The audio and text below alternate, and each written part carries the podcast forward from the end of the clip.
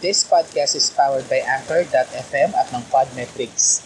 Kilig na sa kalagitnaan ng show para malaman nyo kung paano ma-distribute and analyze and monetize your podcast as well. So with that out of the picture, let's start the show.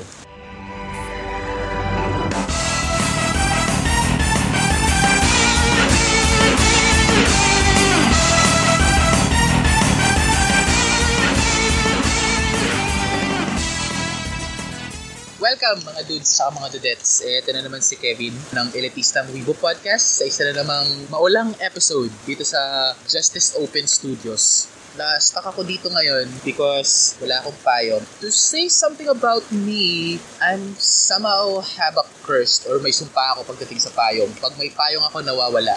Parang siya. so yun, kamusta lahat? Sana tuyo kayo habang pinapakinggan nyo to or hindi kayo nababasa ng ulan, umiinom ng kape, Mayroon ng something na mainit habang nakikinig ng podcast. Hopefully, yung podcast namin, or podcast na to, or music calms the soul. Ika nga. On me, ano bang bago sa buhay ko? So yun, approved na yung work at home. Setup ko, hooray. Less risk uh, from going out. And dahil may lumalabas ng mga kung anik-anik na bagong variants and stuff. And di pa ako vaccinated. By this time, mas safe na tayo in this coming weeks. And hopefully, makakapag-record na ako ng madami or kami ng madami kasi may oras na ako to record something with the guys. So, yan for me. So, July. The month of July. Ano ba yung mga pinanood natin itong July? Hindi wala masyado kasi yun nga naging busy ako sa work. But, hey, yung He-Man uh, Revelations. Master of the Universe pala, hindi siya He-Man. Masters of the Universe Revolution Revelation is already out on Netflix and from what I heard, it's good naman daw. So, hopefully, pag nakaluwag-luwag ako, I'll, I'll see that. I know, hindi siya anime. It's an animated series. Pero, hey, kasama siya sa childhood ko. Uh, He-Man along with Thundercats, along with G.I. Joe and Transformers. Actually, nung bata ako, wala naman akong distinction kung ano yung American cartoon or yung anime talaga. Like your Yu Yu Hakushos or your Dragon Ball. So, lahat sila pare-parehong cartoons sa mata ng nanay ko, ng tatay ko. Actually, yung tawag nila doon Kiningkoy. So ito, July, something big happened from our friends at Bandai Namco. So they had this live stream a few weeks ago. Take note, it's a live stream with an announcement along with a mini concert. Pag-uusapan natin lahat yan pagdating natin dun sa topic na yun. Basically, a new Super Robot Wars game is upon us. It's for the 30th anniversary ng Super Robot Wars, uh, one of the biggest game franchise sa Japan and it's getting some traction na. In the West, nagkakaroon siya ng traction. Let's talk about Super Robot Wars for this edition ng Elitist ng Weibo Podcast. Before we go to the proper Super Robot Wars, basically, ang um, Super Robot Wars is a mishmash of all your favorite mecha animes from the past, the present, and hopefully the future. Pero wala pa naman silang future uh, future mecha series na pinapalabas. I think that's impossible unless may time traveler na animator or something na magdadala ng something from from the future. Start talking about mecha. What is mecha? Mecha basically is a term used uh, sa sci-fi genre that pertains to giant mechanical robots. From your aircrafts that's considered a mecha, your bipedal robots, yung robot na may gulong o robot na apat ang paa, as long as it's a giant robot or something mechanical that works or that's being piloted or being being remote controlled by someone, that is a mecha. Mecha is a big genre pagdating sa animation. One of the first animes was actually a robot anime or a mecha anime. One of the first animes like 40s or the start of the 1900s. Pero what we call or what give us yung somewhat modern interpretation natin of a mecha is from 1956 uh, when Mitsuteru Yokoyama was uh, created a manga titled uh, Tetsujin 28 or Iron Man 28 if you're not familiar with the Japanese title. 1956 nagsimula yung manga and it became an anime in 1963. Basically, Tetsujin 28 is somewhat of a super weapon na ginawa ng World War II para maipanalo yung gera. However, yung nangyari yung ano, natalo yung Japan, nuclear uh, atomic bombs and whatnot.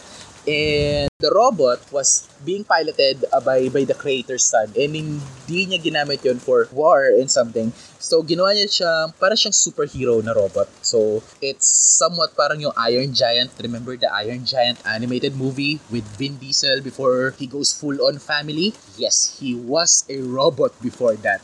And bago rin siya naging taong puno. He was Iron Giant. So, that's something you could hunt online uh, to watch. It's amazing. Sana mapanood yung Giant, Giant Robot. So, uh, another thing about mecha or from our modern interpretation of a mecha series is of course mechas or mechas are designed to be piloted. So the first piloted ro- uh, robots started in fast forward tayo into 1972. Go Nagai created Mazinger Z. It's the first time that a robot is being piloted by someone which is Koji Kabuto and it blew up. I think it has a really high rating uh, for an animated series. What more? One of the highest rated television television shows sa Japan back then, paano pa yung anime nun? I think one of the highest rated anime from that time, bago pa yung mga Demon Slayers and whatnot, and your My Hero Academias. So, that's Mazinger Z. Mazinger Z is a giant robot that is being piloted by Koji Kabuto and fight Dr. Hell and his Mechanical Beast. 1972, it runs for like 90 episodes. So para siyang from 1972 to like 1973 to 19 or kalagitnaan ng 1974, we have Mazinger Z as a anime series of a giant robot. Another big thing about robots is they combine or what they call uh, in Japanese the gatai. Gatai, spelled G-A-T-T-A-I. It means combining. 1974, Ken Ishikawa, co-created by Gonagai, yes, that's that name again, created Get a Robo. Yan yung pinakaunang robot na nagko-combine. It actually has a, a story. Paano na-conceptualize yung Get a Robo? Back in the 70s, Ken Ishikawa and Go Nagai had talks uh, with Toei Animation uh, to to create another robot kasi super big nga nung, nung Bazinger Z due to the merchandise, the toys and whatnot. So, sabi ni Toei, hey, gawa kayo ulit ng isa pang robot. Kahit anong concept, tatanggapin namin. As long as it's a giant robot. Go Nagai had an idea to have a combining robot or robots na nagko-combine nga. Nahirapan silang mag-conceptualize kung paano nila gagawin yung combining robots. Then, they got into a car accident. Yes, it's morbid. I know. I know, it's kind of dark, but hey, inspiration comes in different ways. From that car accident, naisip ni Gonagai, ba't hindi lang ganito? Para siyang cars, na binangga mo yung mga cars, tapos ganun siya lang siya nagko-combine. Get a robo. Originally, they thought na sasakyan, na kino-combine para maging robot. Sounds familiar? Then nagsimula yung concept ng Get a Robo and in-scrap nga nila yung mga sasakyan and they go with planes kasi nga mas malawak yung hangin or mas malawak nga naman yung ano, yung kalangitan to do the the combining stuff. Of course, hindi pa rin na-scrap cars being used to combine because if you're watching other mecha series like Dankuga, Dankuga, or Might Gain, or a lot. So, combining cars is still not out of the picture. So from that, the 70s become the decade of super robots. All the channels sa Japan have their own spin on the super robot. You have your Grandizers, your Jigs, Kotetsu Jigs, your Dangard Ace, you have your Raidin, as in a lot of giant robot na ginawa doon lang sa decade na yon. Of course, some of the big mecha series nung, nung panahon na yon is something na sumikat din dito sa Pilipinas become part of our childhood. Other from Mazinger Z, Mazinger Z was shown here in the Philippines along, nung bata ako ah, along with Combattler V, na originally pinalabas siya ng like 1976. So, what's significant with Combattler V is siya yung first combining robot na hindi Get a Robo. De, joke lang. Get a Robo is just being consist of three, three parts uh, to be combined. That's Get a Robo. Combattler started the five combination robots.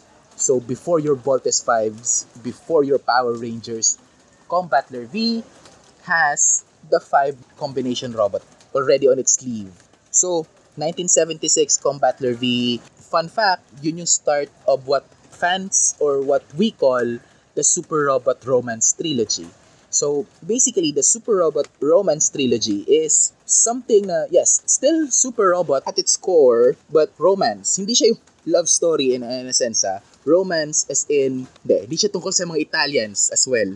Romance is something of alam ko, pag sinabing romance, sinisip nyo agad love story and whatnot. Inspiration, subjectivity, and primacy. So, basically, it's a lot of things. It's more plot driven to to say the least, uh, the Super Robot Romance trilogy, and it started with Combattler V. Uh, it's more focused on the plot with the Super Robot Monster of the Week at its core. So, if you wanted to watch Combattler V, Anime Kabayan, oh no, no, no, not Anime Kabayan, search to YouTube Combattler V, someone uploaded episodes of the Tagalog dub Combattler V episodes. So, kompleto yon. Panoorin niyo siya sa YouTube. And you can look for Anime Club. Anime Club has all the dub episodes in Tagalog ng Combattler V, Divemos, and Voltes 5. So that's our Super Robot Romance trilogy. Combattler V is uh, a good one, especially yung villains niya.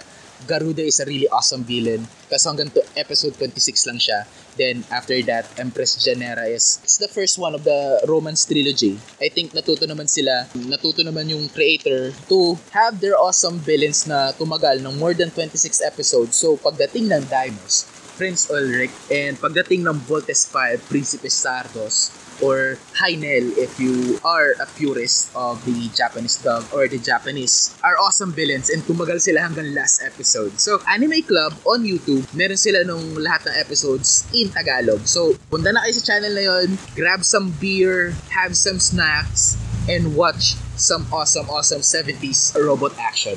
Of course, the super robots flourish in the 70s. However, lahat na bago ng 1979 a creator or a director named Yoshiyuki Tomino. He also works on other Super Robot series like Zambot 3 and Ideon, I-D-E-O-N. Super Robot shows yun, pero he is known uh, to mecha fans as the progenitor or the father of Gundam. 1979 is the start of the rise of the real robots. Paano na iba yung super robots from your real robots, like your Gundam? Super robots, like your Mazinger Z, your Voltes 5, your Combattler, and Dimos, those robots are being portrayed as superheroes. They do superhero stuff. Real robots, on the other side, are more focused, are more into robots that are mass-produced, that's first. Nothing special with the real robots. They are something na being used into warfare and most of the real robots have that as their main plot, warfare. So, it started with Gundam. Sumunod-sunod na yan from your Gundam, your Dankuga, your Dragonars, your Votoms, V-O-T-O-M-S, uh, Votoms, and your Lasners. So, 80s became the year that real robot took stage. Real robots, mga weapons of war, nothing really special about them unless you're a special kind of pilot or you have the skills to make the robot awesome. Like sa Gundam, at the start, it's just a prototype. Dapat nga, uh, on our interpretation, sa colloquial term or sa sa real world, pag prototype, usually dapat hindi pulido. Glitchy pa siya, uh, to say the least. But with the right skill or the right pilot, that prototype can be really awesome. So, doon nahati yung, yung genre of the mecha. Super robots and real robots. 90s, ganun pa rin. There's still like elements of the super robots and the real robots, especially with your Braids uh, or your Yusha series, your J-Decker or Firebird Might Gain, Gao Gaigar, those are super robots. Pero there are still like elements of the real robots with them. Let's go with the meats and potatoes uh, of this episode. Back in April 20, 1991, Pan Presto back then, uh, hindi pa siya nare-rebrand into Bandai Namco or hindi pa siya naging part ng Bandai Namco. Thought, hey, we have this robot series that they wanted to be a video game. So why not mash them together? And thus, Super Robot Wars was born. Let's dig deeper into the Super Robot Wars proper after these messages. Okay? Stay lang kayo dyan.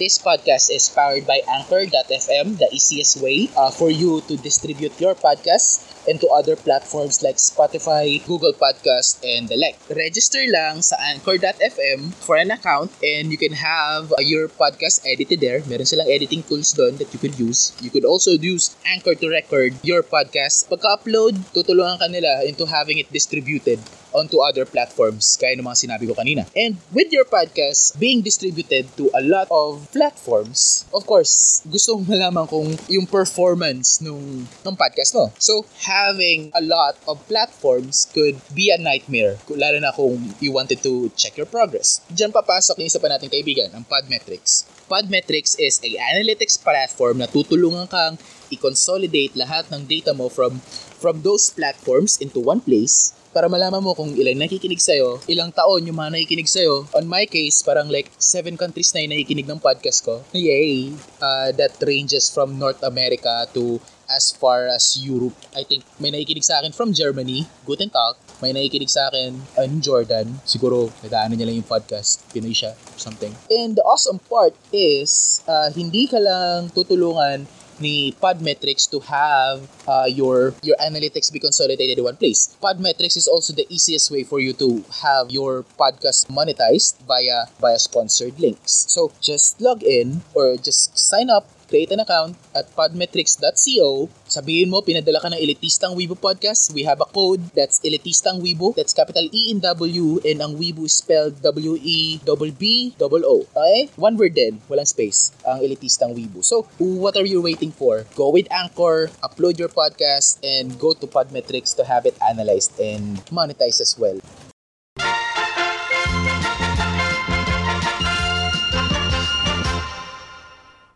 Let's dig deeper into the Super Robot Wars. So ayun, April 20, 1991, the Game Boy gave birth. Yes, the Game Boy graces Super Robot Wars as one of its games from its large library. It combines three series pa lang on the first game. It's Mobile Suit Gundam, Mazinger Z, and Getter Robo.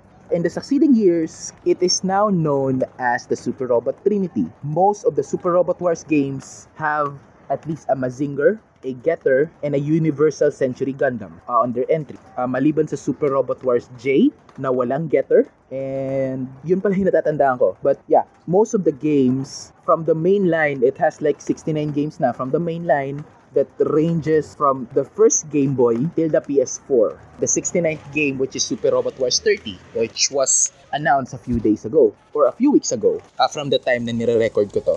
Super Robot Wars, 69 games, most of them exclusively Japanese games sila. But there are some games na pinatch, yung menu was patched para malaro mo siya on your PlayStation or PlayStation Portable PSP. So Super Robot Wars Z2, both Hakai Hen and Saisi Hen are patch para malaro mo sila. Menus lang ah, hindi lahat-lahat translated nun. It's fan translated or it has the menu translated para you have like the gist of playing the game, which is I'm gonna explain later on. Other things, there's Super Robot Wars games are fully translated into English. Super Robot Wars J, the Game Boy Advance, merong fan translation na gumagana. So, you could search on it on the internet. So, just type in Super Robot Wars J English patch and makakita na kayo. And of course, you'll need an emulator for it kung wala kayong Game Boy Advance. Another notable thing, Super Robot Wars Alpha Gaiden is also translated into English. It's a PS1 game, so if wala kayong PS1, or you could actually just like play it on an emulator. Along with that, Super Robot Wars Alpha Portable uh, can also be played on your PlayStation Portable or PSP uh, Alpha Portable. So those are like some of the games na translated or fan translated into English uh, for your enjoyment para magkaroon lang kayo ng gist on how to play a Super Robot Wars game. Pero uh, on the past few entries, Super Robot Wars V for Voyage, uh, Super Robot Wars T for Terra, that's uh, yung ibig sabihin nun, and Super Robot Wars X for X Worlds are all being translated into English. So, mainline Super Robot Wars games sila with licensed mechas from various studios. All those trees have full English translations. But I think it's the Southeast Asian release ang may English, hindi siya for into or hindi siya available on North America. Nakalimutan ka din, uh, on fully translated Super Robot Wars games, you can also have your Super Robot Wars original generation or OG 1 and 2. Both of those games on the Game Boy Advance are fully translated. The OG games or original generations is the set of games is only composed of Band Presto originals or yung original robot designs nila like SRX, Alt Eisen, and Whis Ritter, Daigen Guard, and Osensator, and a whole lot more original mechas. Malalaro mo yung Super Robot Wars OG and OG2 on the Game Boy Advance, and Super Robot Wars OG Moon Dwellers on your PS4 and whatnot. Fully translated yung mga laro na yun. So, hunt-hunt lang sa internet. You can find something there. So, how does a Super Robot Wars game or paano siya ipinipresent? Basically a number of mecha series from from different studios most notably your trinity your getters mazinger and a universal universal century gundam along with other mecha franchises or series uh, like your full metal panics code geass guren lagan and the like is being mishmash. Uh, parang ginawa silang isang buong story that encompasses all those series or some of those series basically para siyang the ultimate fan fiction what if para siyang ginawa mo siyang eh, parang MCU pero iba-iba silang properties. Parang ginawa mong MCU pero kasama yung DCEU and kasama yung Bloodshot kung dadagdagan din pa nila yung Bloodshot onto other series as well. Parang ganun siya. Ini-encompass niya yung stories from several mecha series and it gives us scenarios na fans lang yun na ano, oh, what if nakita si Judao at si Shinobu Fujiwara, uh, Judao Ashita from Double Zeta and Shinobu Fujiwara from Dankuga. Fun fact, isa lang yung voice actor nila and that's Frankie. Kazuki Yao. Super! Trivia. So parang ganun, what if nasa isang mundo lang si Koji Kabuto from Mazinger Z and Shinji from Evangelion, magiging emo pa rin kaya si Shinji kung kasama si Koji Kabuto, that's one of the best part about the Super Robot Wars as as a presentation. It gives you unique scenarios in regards to interactions between characters from different series. Uh, one of the best part of it yun, isa yun sa mga best parts. And also, uh, from the game itself, it's tactical RPG, so it's an acquired taste. I enjoy tactical RPGs being a guy that plays RPG games a lot. Tactical RPG, so there are turns, you move uh, your characters on the map, you choose between move, attack, defend, buff. Those are basically like the main components of a of the gameplay of a Super Robot Wars game. Marami siya, marami yan. Uh, pa rin na kailangan mong like it's instinctive naman in a sense, especially kung na marami ka nang nilalarong tactical RPG games like your Advance Wars or Fire Emblem. So yun, parang ganun, ganun gameplay lang siya. And konting tweaks lang on the main gameplay style, pero basically ganun lang nilalaro ang isang Super Robot Wars game. Alright? Let's go with the Super Robot Wars 3 that was announced. There's a live event and a mini concert which really, really, really awesome mini concert. It has Jump Project. It has Ichiro Mizuki, Aniki, and I forgot the name of the, it's a girl group. I forgot the, the name. Pero, uh, what's awesome about it is, hindi lang siya announcement of the Super Robot Wars 30, it's also a celebration of the 50 years of the legendary Ichiro Mizuki. Ichiro Mizuki or Aniki uh, to some fans and uh, also some other singers from the uh, from Japan is a singer, a really old one. I think he's already like 72, 73 on this time. And they show tribute to him. They make him sing kahit na he has like a, a paralyzed vocal cord. But you still feel, on my case, eh, you still feel his spirit is there. Pero hindi lang talaga kaya ng boses niya. But he still sings. Uh, they started the show uh, with him singing Team from Mazinger Z. I forgot uh, the name of it. Pero nakanta nila siya. It's still awesome. It still has the intensity there. Uh, they announced Super Robot Wars. They show the roster kung sino yung mga kasama doon sa, sa iteration ng Super Robot Wars na yun. Which is, I'm gonna divulge later. So, wait for that. Jump Project sings the, the song for the, uh, for the new game. Tapos, they all ended it up with a, with a song, with the Mazinger Z song the one that started the super robots with Ichiro Mizuki. Me, as a fan of the mecha genre, of course, it's it's nos- nostalgic for me. I grew up uh, watching mecha animes before I became aware of mecha animes in general. Bago ako naging fan ng shonen, bago ako naging fan uh, ng manga, I was a kid that likes robots. Mazinger Z, Voltes 5, Combator V, Daimos, I consumed them all. Gundam Wing, Gundam X, Gundam G. It grooms me into a fan that I am now. I enjoy mecha, which branches out into my love of tokusatsu, uh, my love of Sentai and Kamen Rider, uh, my love for giant robots, giant monsters. And it's parallel. So I have to thank one guy and that's Ichiro Mizuki. If I haven't been hooked with that with the uh, with the Mazinger Z song, which is also the first anime song na kinabisado without hearing that Sora ni Subieru Kurogani no Shiro. Baka wala rin ng podcast na to ngayon. Uh, baka wala yung elitistang Weibo podcast. So, hearing him, kahit na he has, uh, he has like a sickness, uh, paralyzed na yung throat niya, but he still has the intensity. He still have the spirit to sing. Parang, yun, uh, hala, iyak ba ako? Iiyak ba ako sa episode walang video, so walang evidence. Yun nga, parang iniisip, yun, naisip ko rin na, hey, this guy has been singing anime songs, tokusatsu songs for over 50 years. It it makes awesome uh, memories, not just for me, but for other fans as well. Um, it also, yun, as parallel into other awesome anime singers or yun, for, for the anime songs. Hironobu Kageyama, your Masaki Endo, uh, your Jump projects. Um, and it all started with just a guy that shouts Z and it's inspirational. It's uh, the cheesy stuff. So again, think there's still the videos on YouTube. You can search for that. Ichiro Mizuki like sings three songs kahit na yun uh, from his condition Aniki get well soon I want to hear your voice again I want to hear that Z he he sings something from Mazinger Z. He sings with Jump Project, which he actually founded back in 2000. So with Rika Matsumoto, the singer for for Mask Rider Ryuki or Kamen Rider Ryuki, he sings Combattler V and Mazinger Z, of course, the one that started it all. So again, thank you for 50 years worth of songs na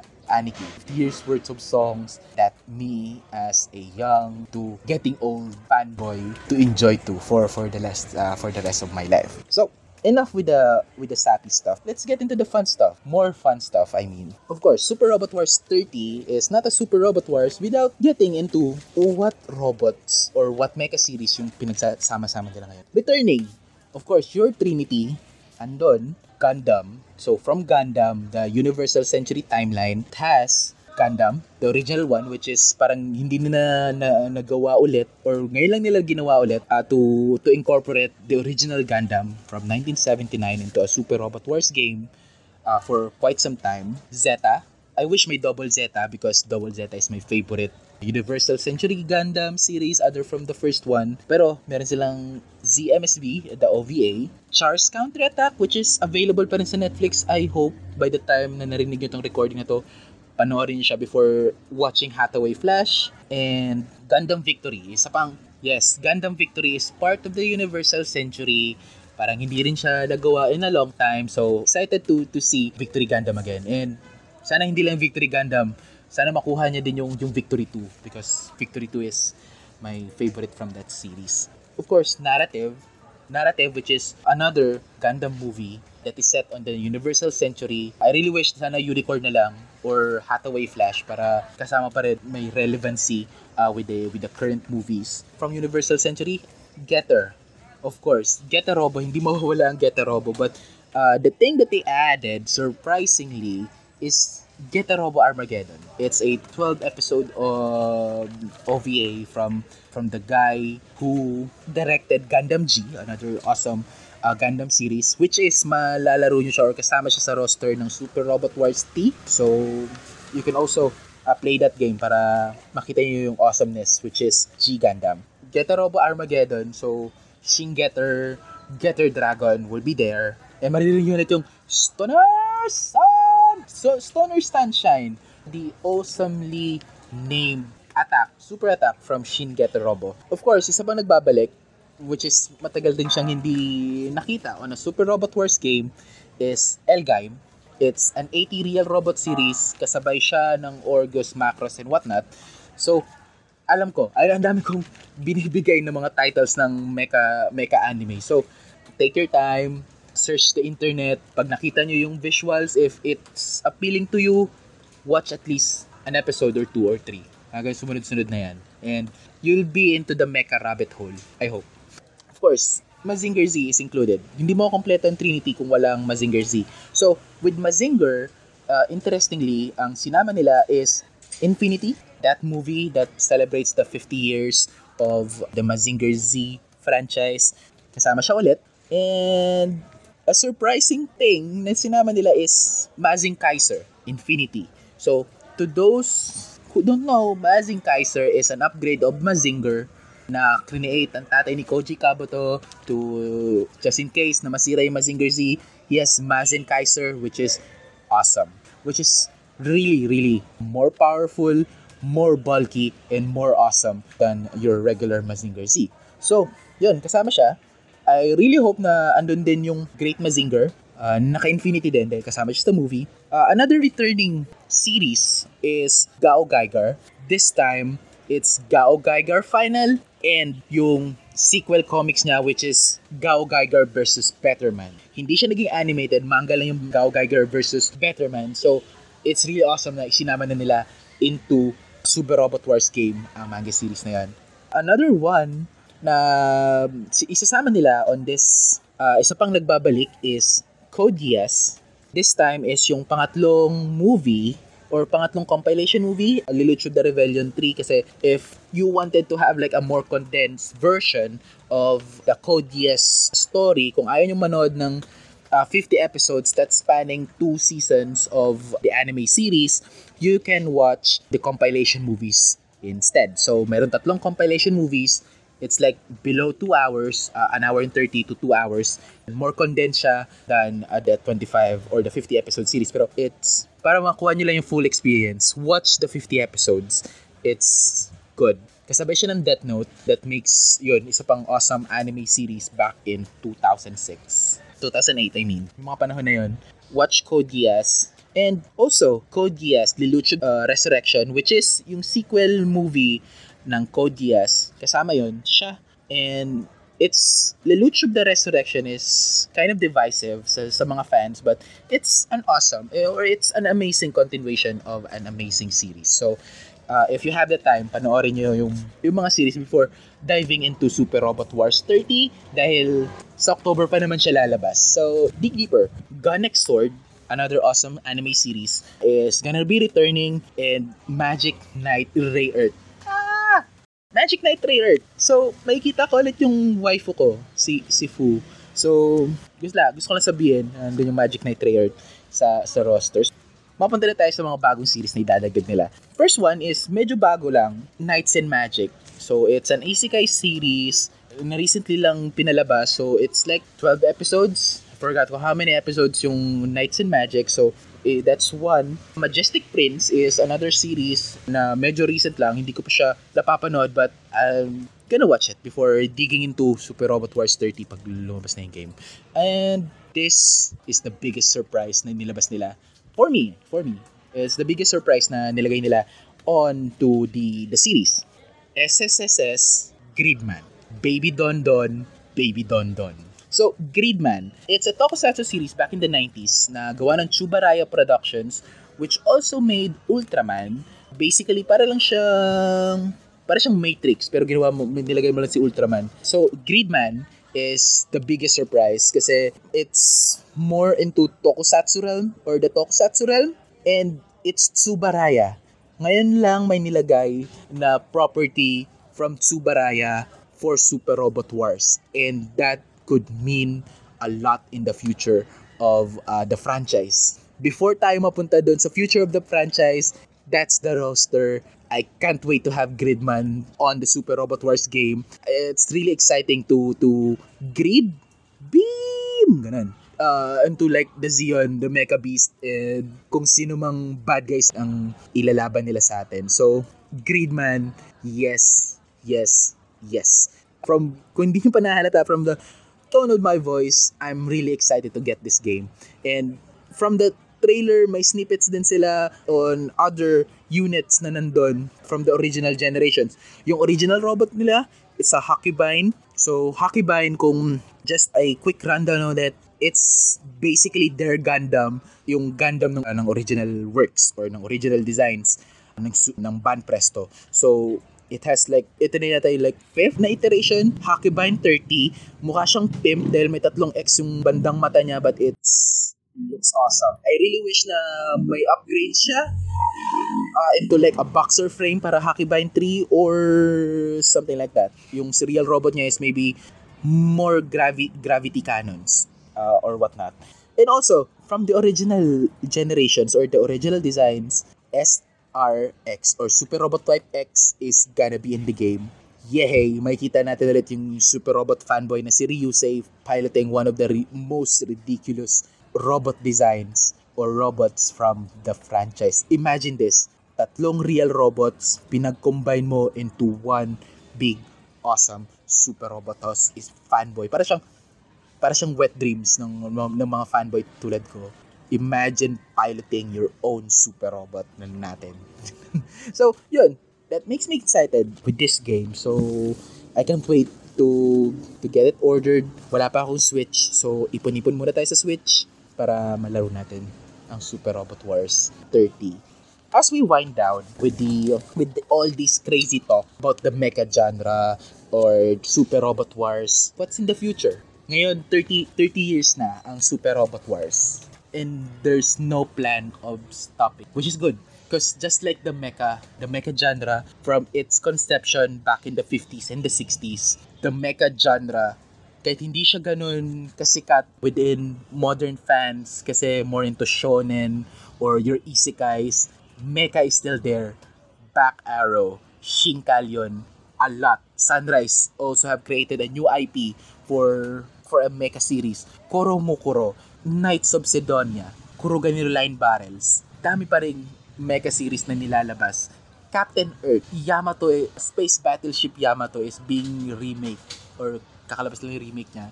But the mecha genre as a whole is still there and it's evolving. Ganon din ang Super Robot Wars. In the future, I hope we get more odd choices. Sinimulan na nila ng Gridman.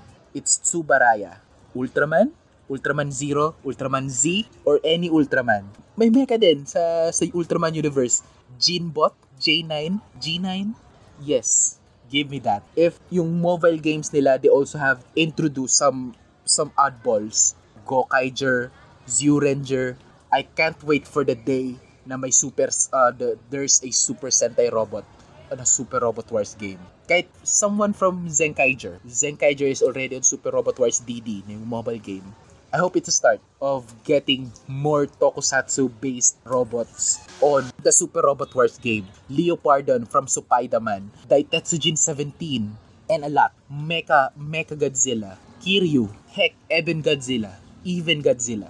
There's a chance one of these years, maybe Super Robot Wars 40 or something, or Super Robot Wars Kaiju War or something, Tokusatsu is still is a uncharted territory. It's somewhat of a final frontier na hindi pa nila napupuntahan. And I'm really excited what stories uh, or what interactions can they give. Imagine Koji Kabuto talking to Haruki from Ultraman Z and a lot of story potentials or interactions na from those scenarios alone. And I'm excited to to have those be played or have those or have them uh, be played in the future. So, I've been rambling a lot. Yun.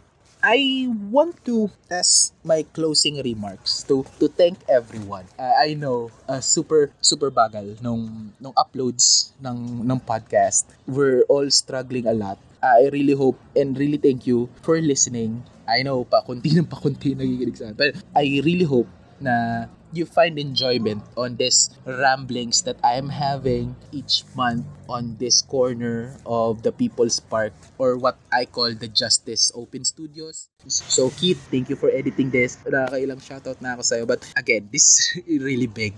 Really, really thank you for for for this. Sa mga nakikinig, salamat.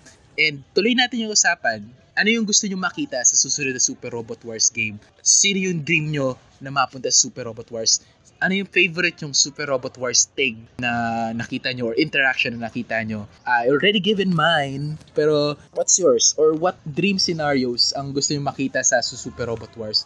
I think hindi nila ginawa to sa Super Robot Wars T, but they have like Guy from Gao Gaigar, Ryoma from from Getarobo, Koji Kabuto, and Domon freaking Kaishu. But but walang shouting match. But walang combination attack between the King of Hearts and the King of Braves. Or kahit, kahit stage na lang that has the King of Hearts and the King of Braves fighting. Kahit magsigawan lang sila, but wala silang ganun. Pero thank you, thank you for for listening to this crazy talk that I'm doing each month. So, if gusto nyo kaming sundan on what we do or updates in regard to the podcast or kahit sa mga personal na buhay-buhay namin, we have social. So, follow follow us at Elitistang Weebpod on Facebook. That's facebook.com slash Elitistang Weebpod, P-O-D. You can also follow me on Twitter and Instagram at Elitistang Kebs, both on Instagram and Twitter. May Twitter din ang podcast, the podcast itself at Elite Weebs, uh, letter Z.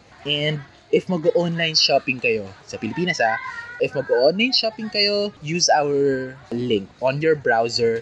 Just go with podlink.co slash ZAF and from that link, anything that you order on Shopee, I think may sale na naman sila ah, coming August 8. So that's something that you could take advantage. Use the link. A portion of your purchases is gonna be a great help. Of those purchases is go with us and that would be a really really big help para may pagpatuloy natin ang podcast na to. And again yung sinabi ko on on the top of this uh, of this podcast work at home setup na ako in a few weeks. So mababawasan na yung time ko or magkakaroon na ako ng free time since hindi na ako masyadong magko-commute. So I really hope I could do recordings on a more consistent time but for now thank you sa. Reach us on our socials. Email us at elitistangweebpod at gmail.com. If you want to talk business, may gusto kayong tanong, may gusto kayong mensahe, or tell us that I suck na masyado akong madaldar in something. So, all that, those criticisms, all those encouragements, all those help is really, really appreciated. Hanggang dito na lang muna tayo. Again, this is Kevin, and ingat-ingat tayo, mga dudes, tsaka mga dudettes. Zep!